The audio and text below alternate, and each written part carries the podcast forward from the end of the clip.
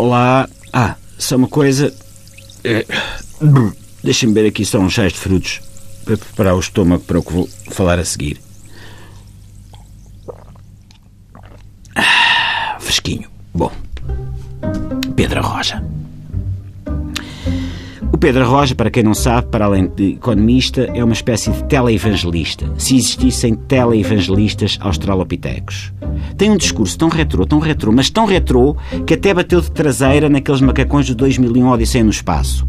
Está há mais ou menos 3 milhões de anos de descobrir a roda e continua a achar que é o Sol que gira à volta da Terra e que a Terra é toda plana, menos a Serra da Estrela. Esperem lá.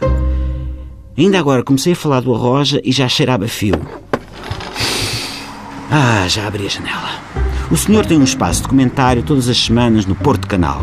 E ouvi-lo falar faz sangrar os tímpanos.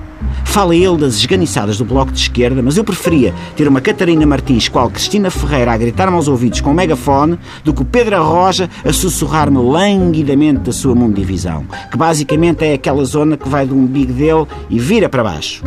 A última do bom do Arroja foi sobre a adoção por casais do mesmo sexo.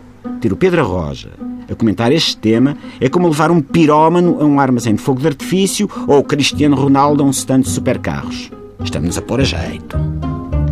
Toda a gente tem direito à sua opinião, sim senhores, e assim é que é bonito, mas os argumentos apresentados pelo Pedro Roja para justificar a sua posição contra a adoção por casais do mesmo sexo fariam as beatas da paróquia de Fornos de Algodres corar de vergonha e juntarem-se ao Estado Islâmico. Daesh, no seu espaço, parece um tempo de antena do PNR, sob o efeito de antidepressivos, disse que uma criança precisa de um pai e de uma mãe. Vou citar. Numa sociedade feita só de mulheres, nada mudava. Decisões, definir um caminho para aquela sociedade evoluir, nunca se tomariam. E de facto, neste ponto, eu tenho de dar alguma razão ao Arroja. Para a sociedade evoluir, a senhora mãe dele devia tê-lo dado para adoção a um casal de lésbicas, a ver se o Arroja aprendia alguma coisa. Diz também o Arroja que um homem não pode decidir ser uma mulher, nem uma mulher pode decidir ser um homem, porque é Deus, Nosso Senhor, que faz os pênis e os pipis. Ele não usou a palavra pipi, só a palavra pênis. Só que eu acho que se fala pouco de pipis na TSF e por isso aproveitei a oportunidade, ok? Mas pronto.